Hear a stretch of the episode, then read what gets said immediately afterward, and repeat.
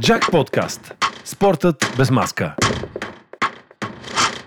Джак Подкаст се излъчва благодарение на Българският спортен тотализатор. Уважаеми приятели, здравейте на всички! Отново в поредният епизод на Джак Подкаст. Аз и Краси Москов. Аз и Генчо Генчев. Смятаме, че отново е време за спорт. Спорт без маска в Джак Подкаст. Много ни е приятно, че сме заедно и днес ще ви разкажем какво не трябваше да пропускате в последните 7 дни от света на спорта и днес имаме и страхотни събеседници. За наше голямо удоволствие основният ни гост. Днес е Йосиф Миладинов, който ни зарадва толкова много с първия медал на български пловец на Европейско първенство на 50 метров басейн. Това се случи в Будапешта, разбира се. А Йосиф едва на 17 години те първа, струва ми се, ще носи на страната ни много, много медали. Своят спомен ще разкаже в сюжетната линия Златна лига при жените и Лига на нациите при мъжете по волейбол, аз си мисля, че беше идеално да поканим бивш капитан на националния отбор, световен шампион за младежи и човек играл в много първенства и много държави, Николай Иванов, един легендарен разпределител. Той ще ни разкаже разни готини неща от неговата кариера. Така че останете до края. В началото, разбира се, ще си припомним, че през последните 7 дни, в които не сме си общували заедно, се изиграха двата финала в големите европейски клубни турнири по футбол. Лига Европа и Шампионска лига лига. Два отбора от Манчестър играха и двата финала, и двата си останаха с кълъвките, защото Виареал постигна безпредседентен успех в Лига Европа. Той е безпредседентен за отбора, но за техния старши треньор Унай Емери е нещо рутинно, нещо като ежедневие. Поредният. Няма проблеми, той си ги колекционира и сигурно им е забравил бройката. Челси, воден от Томас Тухил, Челси, който беше отбор развалина буквално до преди няколко месеца, имаше колебания дали изобщо ще се класира в топ 4 в Англия. За Шампионска лига никой не го броеше изобщо, ма за какъвто и да е фаворит, но вдигнат изключително бързо от изключително амбициозния и хитър, бих казал, Томас Тухил, някак разруши мечтата на Манчестър Сити, които сякаш живееха за този матч от години, откакто проектът Манчестър Сити беше създаден в този си вид. Целта, голямата цел, беше Шампионска лига. Отборът най-накрая стигна до финал и накрая на този финал някак не изглеждаше, не приличаше на себе си. Много странен матч, между другото, Гена.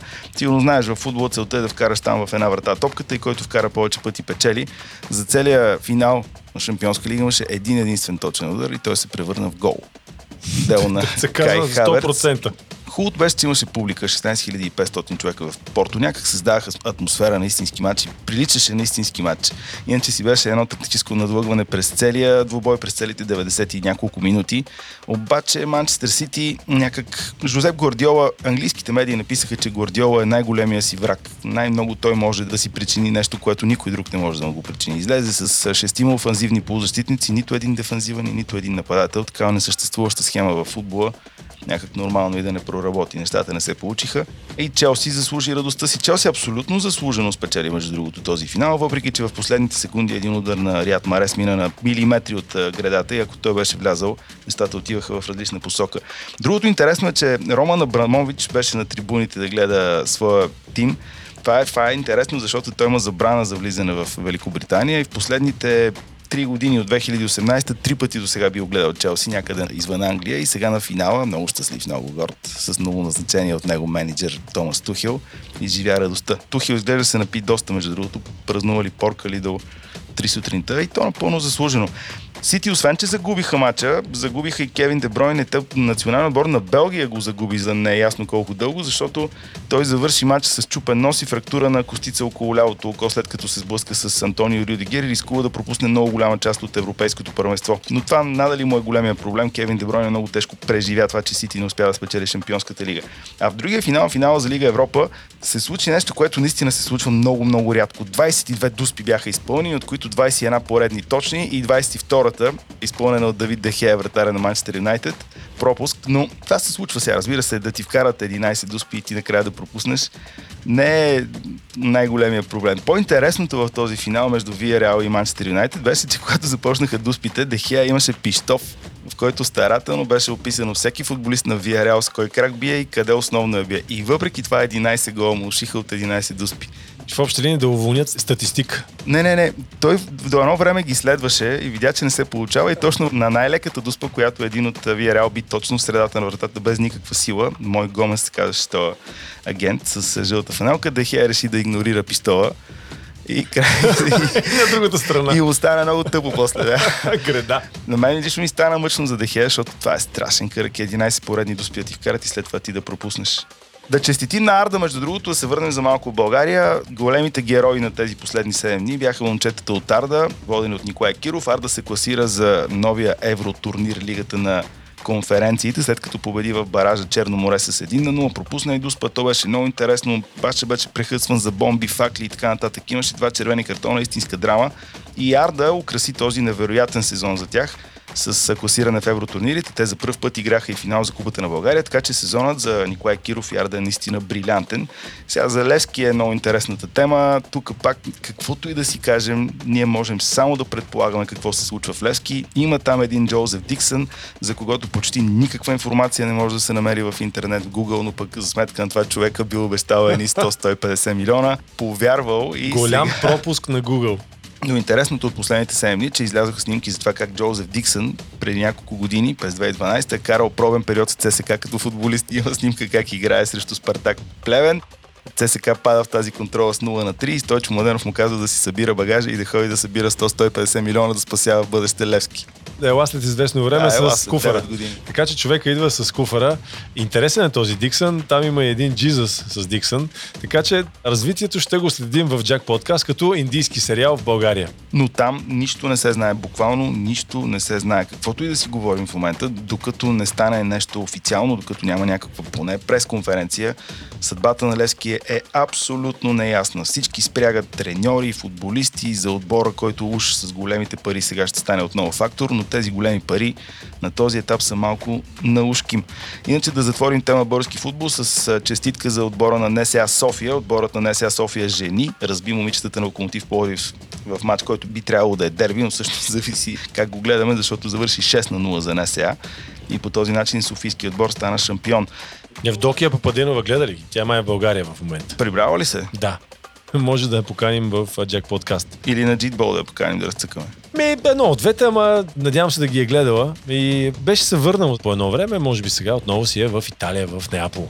Още две неща, свързани с футбол. Голяма латиноамериканска драма, защото Конмебол отне домакинството на турнира Копа Америка от Аржентина. Те първо трябваше домакини са Аржентина и Колумбия. Колумбия отпадна, защото там станаха някакви протести. И сега 13 дни преди да започне първенството, Конмебол отне от Аржентина домакинството, защото пък те имали много случаи на вируса. Това е 13 дни преди Копа Америка преди първенството. Предложиха го в последния момент на Бразилия. Сега, докато си говорим с теб, бразилците се колебаели. Иначе те си остават там няколко дни. И това е положението. Честито и на Брентфорд, който се завърна във Висшата лига на Англия, след като спечели плейофа за класиране в най-силното първенство с 2 на 0 срещу Слонси. Там интересното е, че за последно пчеличките са играли в най-високото ниво на английския футбол през 1947 година. А тъй като аз от време на време гледам и чемпионшип, Брентфорд са абсолютен Дисниленд и е страшно удоволствие да ги гледа човек. Така че от следващия сезон ще ги гледаме в английската висша лига. Честито на пчеличките, които играят страхотен футбол. Абсолютен Дисниленд. Мики Маус ли е там? Няколко като него, да, Томас Франк, техния менеджер. Сега от Краси футбол Москов към Генчо волейбол Генчев. Започнахме Лигата на нациите в онзи балон, където COVID няма. Знаеш, в Римени, в Италия.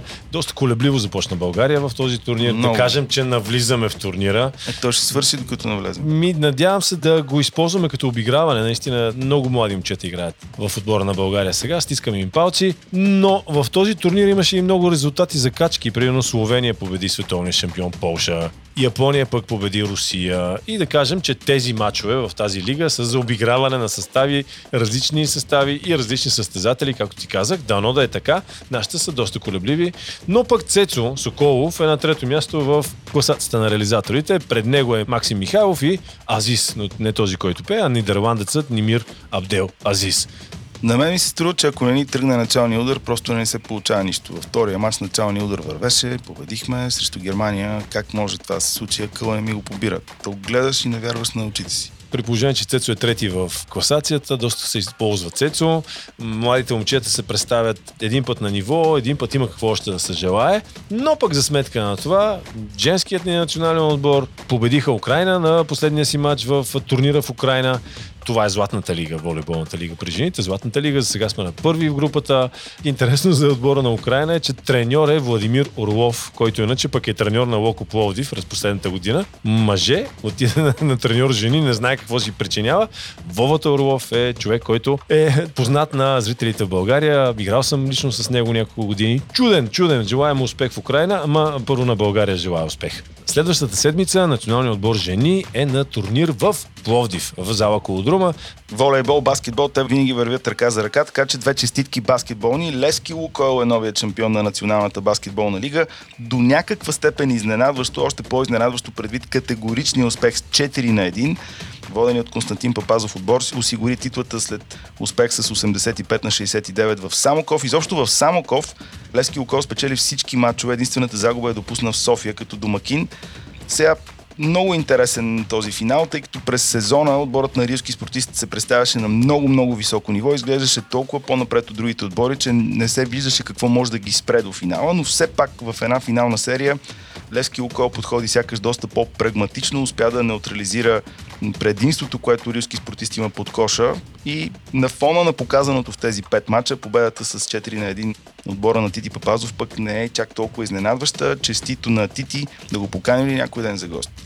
Абсолютно. Някои от следващите джак подкасти чакаме Константин Тити Папазов. А иначе малко по-глобално, за първ път в историята си отборът на Анадола ефес триумфира в най-силния клубен европейски турнир по баскетбол Евролигата. Тимът на Ергина Таман спечели с 86 на 81 над Барселона в наистина супер драматичен финален сблъсък в зала, която за съжаление беше празна заради вируса в Кьолн. Отборът е 14-кратен шампион в първенството на Турция, но въпреки това никога не беше триумфирал в Евролигата. Това можеше да стане миналия сезон, когато отборът изглеждаше много, много силен, обаче заради вируса всичко се промени. Ех, Но, този вирус. Честито на Анадолу ФС за първи им триумф в Евролигата. Направо страшен матч с Барселона на финал. Като говорихме за баскетболистите, хора, които скачат високо, да кажа за един наш гост, Тихомир Иванов, най-добрият ни състезател в скока на височина, се завърна към състезание на 30 май. Това му беше първото състезание от 4 март. След това човека мина и коронавируса и сега участва на едно състезание в София. Там успя да скочи 2.24. Норматива за Олимпийските игри е 2.33, а пък неговия личен рекорд е 2.31. Обаче е поставен през 2017 година. Стискаме му палци на Тихомир Иванов, дано да стане, да отиде на Олимпиада. Е, поне ще види Токио. Дано на Олимпийските игри да допускат състезатели, че вече почти е решено няма да имат публика от а, света, няма да има. Сега ще решават за публика от Япония и изобщо ще решават дали да има въобще Олимпийски игри. За сега настройката е хора вакцинирани и хора с PCR отрицателен, само те ще имат право да гледат игрите. Но не се знае, знае ли се. Там е малко като ситуацията в Левски с Олимпийските игри, също не се знае. Следете следващия епизод на Джак Подкаст. Но пък първите спортисти вече са в Токио може пък за туризъм. Ще ги нали, върнат. Нещо. Не се знае. Като на Ролан Гарос ще стане, ще ги връщат. Като каза Ролан Гарос, не са много добре нещата в тениса, а? Това, което е извън спортната история на Ролан Гарос, има едно такова отвикване на състезатели към журналисти, отвикване на журналисти към състезатели. Ама аз си мисля, че това е една симбиоза. Ето сега Наоми Осака каза бай-бай на Ролан Гарос, даже каза о ревуар. Не знам дали може да го каже по този начин. И си тръгна, защото първо дамата я глобиха, след това почнаха да я предупреждават и тя накрая каза, че тези пресконференции поставят ненужно време върху психическото здраве на играчите. След това си тръгна и се отказа от турнира. После Сарина Уилямс а, си прекъсна пък интервю след нейна победа и каза, стана късно, тръгвам си. Предполагам, майки е си е казала да се пребереш 10. Тя е казала, добре, пребирам се. Не, в 10 коронавируса става опасен. Тя затова, ако съдя по мерките. Но после Страхова запази, яви се на пресконференция, за да не е шитнат като Номи Осака с глоби, с предупреждения. Тенис света се раздели на две. Едни подкрепят решението на Наоми, други не подкрепят, но както казах, според мен тази симбиоза журналист-спортист е много важна. Иначе те без нас няма да бъдат това и обратното. Кажи за Григор сега, какво стана с този гръб? Два страхотни първи сета и след това изведнъж. Аз мисля, че с Никол не беше така. Олита мисля, че много натоварва гърба. Надявам се да не се бърка в българското плуване, да се яви някъде на 100 метра гръб, че се откаже точно на 96-я метър. Да, момчето има някакъв проблем с някакъв мускул и той гадае, че мускула му се схваща точно когато, нали, а, а, последни точки и някакъв мускул му се схващат. Сега тази седмица ще направи обстойни прегледи. Наистина, колкото и да се шегуваме, стискаме палци и това нещо да вземе да изчезне и да видим Григор, може би в последните му силно активни години, да го видим малко по-нагоре, там където сме свикнали да го гледаме, а не на любимото му 17-то място. Еми, той сега ще падне надолу, защото той имаше доста точки да защитава, които не ги защити. Двете ни момичета също не се представиха по най-добрия начин, не можаха да стигнат до първия кръг. Във втория кръг на квалификациите отпаднаха и Цвети Пиронкова и Виктория Томова, но това е реалността. Между другото, изненади много в Роман Гарос още от началото на турнира. Доминик Тим, който е един от фаворитите на Червено, един от много малкото хора, които могат да направят успорен матч срещу Рафаел Надал на Клей, отпадна още в първия кръг от испанеца Пабло Андухар. И между другото Андухар, който не е един от най-популярните тенисисти в света, по-рано тази година спечели срещу Федерер Женева, сега оттупа Доминик Тим на червено, така че май ще говорим по-често за него. И за Кличко сигурно ще говорим по-често в бъдеще. Как сменяме рязко и динамично, а? Всички се завърнаха. Между другото, това от Борислав Михайлов тръгна. След това се завърнаха всички големи... Всички старци разбойници. Старци разбойници. В случая говорим за един чичко разбойник Кличко и Шанан Брикс. Така едни изказвания напоследък, че евентуално да очакваме завръщане на Кличко, след като Шанан Брикс е приел да участва в матч с Кличко. Екипа на Кличко вече е организирал матча, а дали е така, ще разберем скоро. То се видя, че няма да гледаме матч между Антони Джошуа и Тайсън Фюри тази година, но ще гледаме старци и разбойници. Майк Тайсън срещу Холифилд, Шанан Брикс срещу Владимир Кличко. И Сарафа трябва да се завърне. Серафим Тодоров. Той чака предложение. Флойд Мейдвейдър. Флойд, какво чака, какво се чуди? Оня, да, оня си играе с какви ли не противници. Сега с този ютубърчето ще се бие. Да си извика Сарафа, така и така е падал в тази кариера само от него, като го подпука нашия.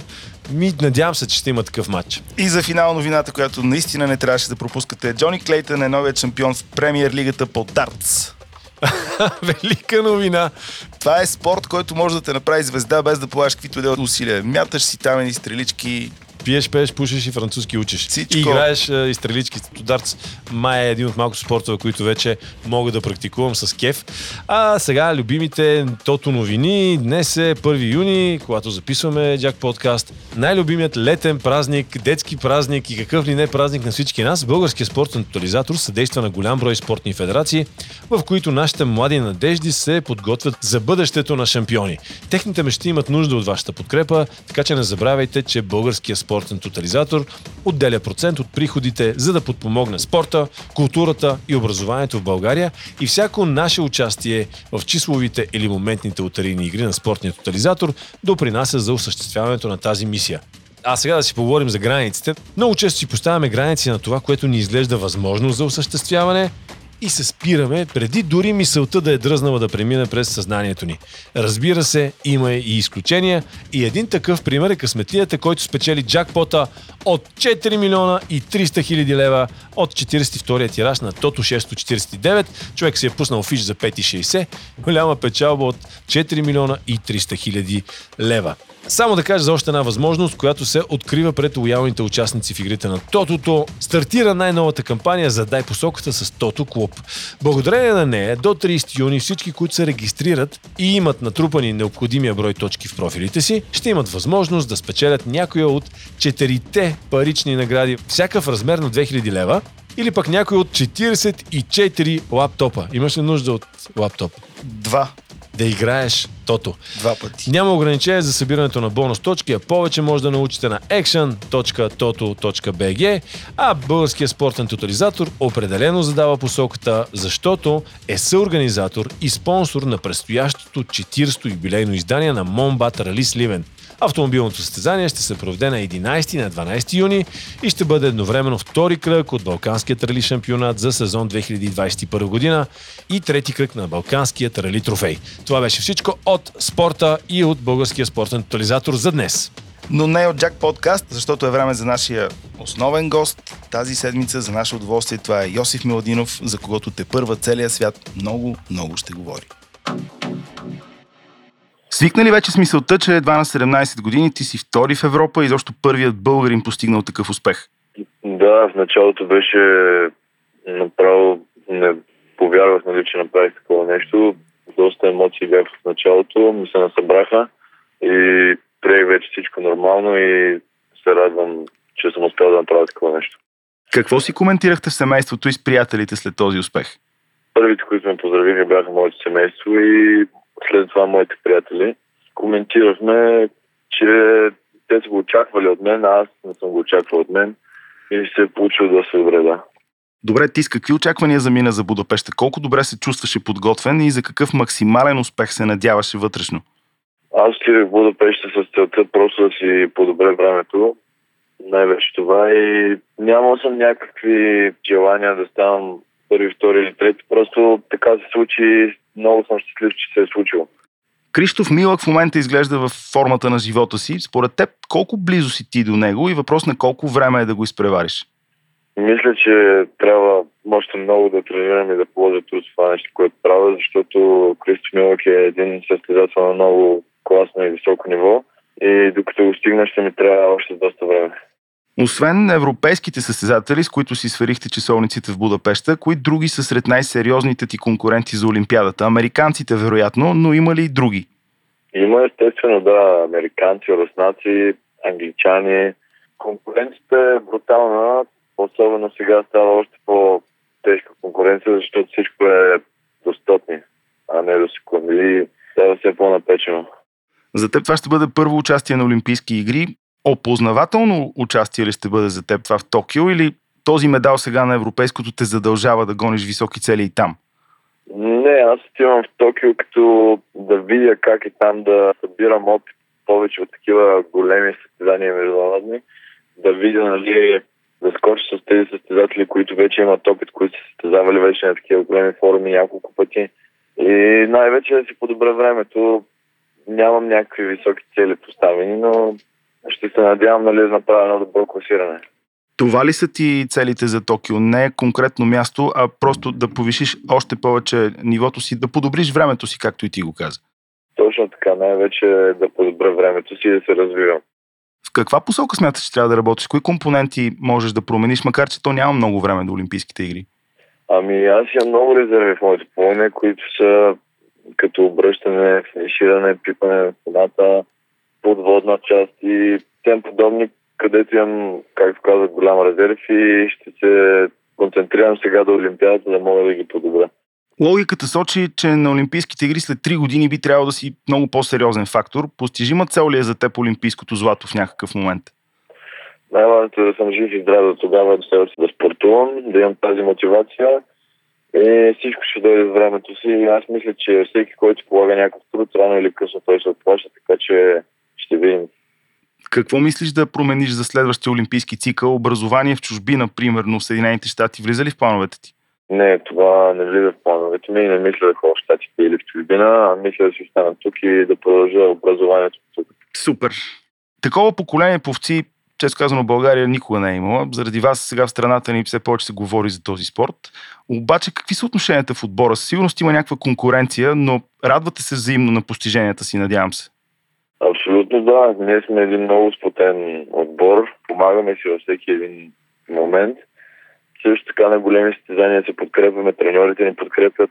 Мисля, че това доверие, което ние го имаме, трябва да бъде там с един отбор, за да може отбора да е по-спокоен и по-концентриран по време на състезания, защото това е също един фактор психиката.